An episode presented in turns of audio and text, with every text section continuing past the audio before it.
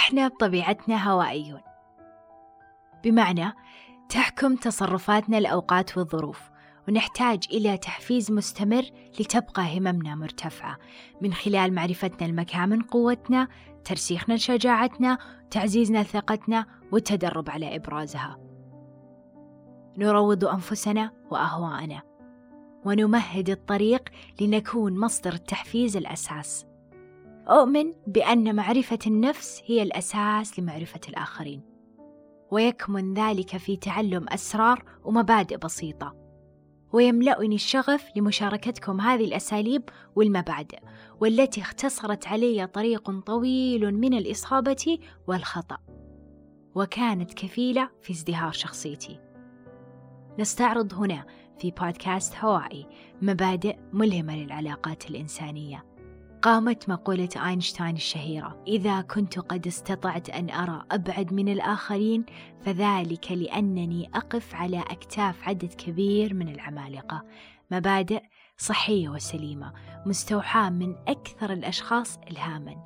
ديل كارنيجي هدفها هو بناء الإنسان بنائك أنت. قارب هذا العام على نهايته.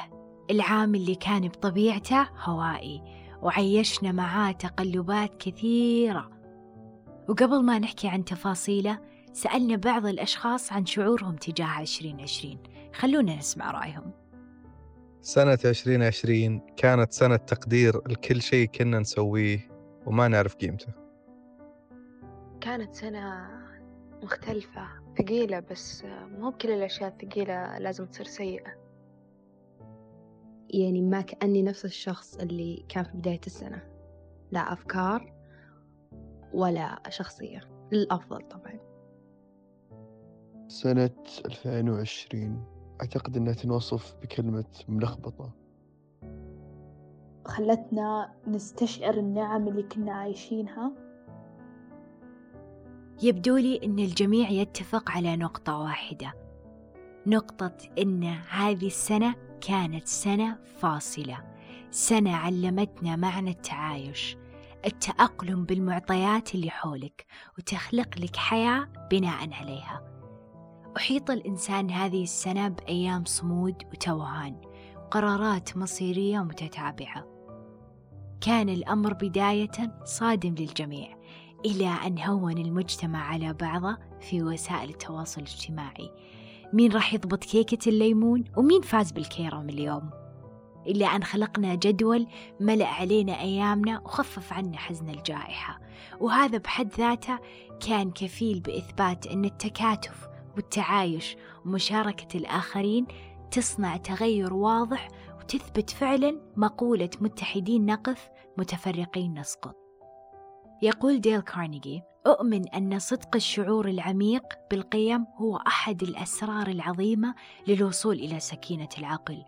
وأؤمن أننا بإمكاننا أن نقضي على خمسين بالمئة من كل ما يقلقنا إن تمتعنا بمعيار خاص بنا لقياس قيمة الأشياء في حياتنا. ها أنا أنهي معكم الجزء الأول من بودكاست هوائي.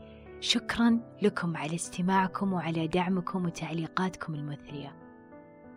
كنتم خير رفقة في هذه الرحلة التي تهدف لبناء الإنسان. شكرا شركة ارتياد على الإيمان في مبادئ هذا البودكاست. رعايته تمهيد الطريق لي. معظم الأشياء المهمة في الحياة هي نتاج أشخاص آمنوا بالمحاولة رغم أنه لم يكن هناك أي أمل في ذلك. كانت سنة الدروس وسنة التعلم لذاتي السنة اللي أيقنت فيها أن الرضا من أهم أسس العيش. دمتم بأهواء مشرقة تعلو بكم. كنتم مع نور القبران من بودكاست هوائي. انتظرونا في الجزء القادم.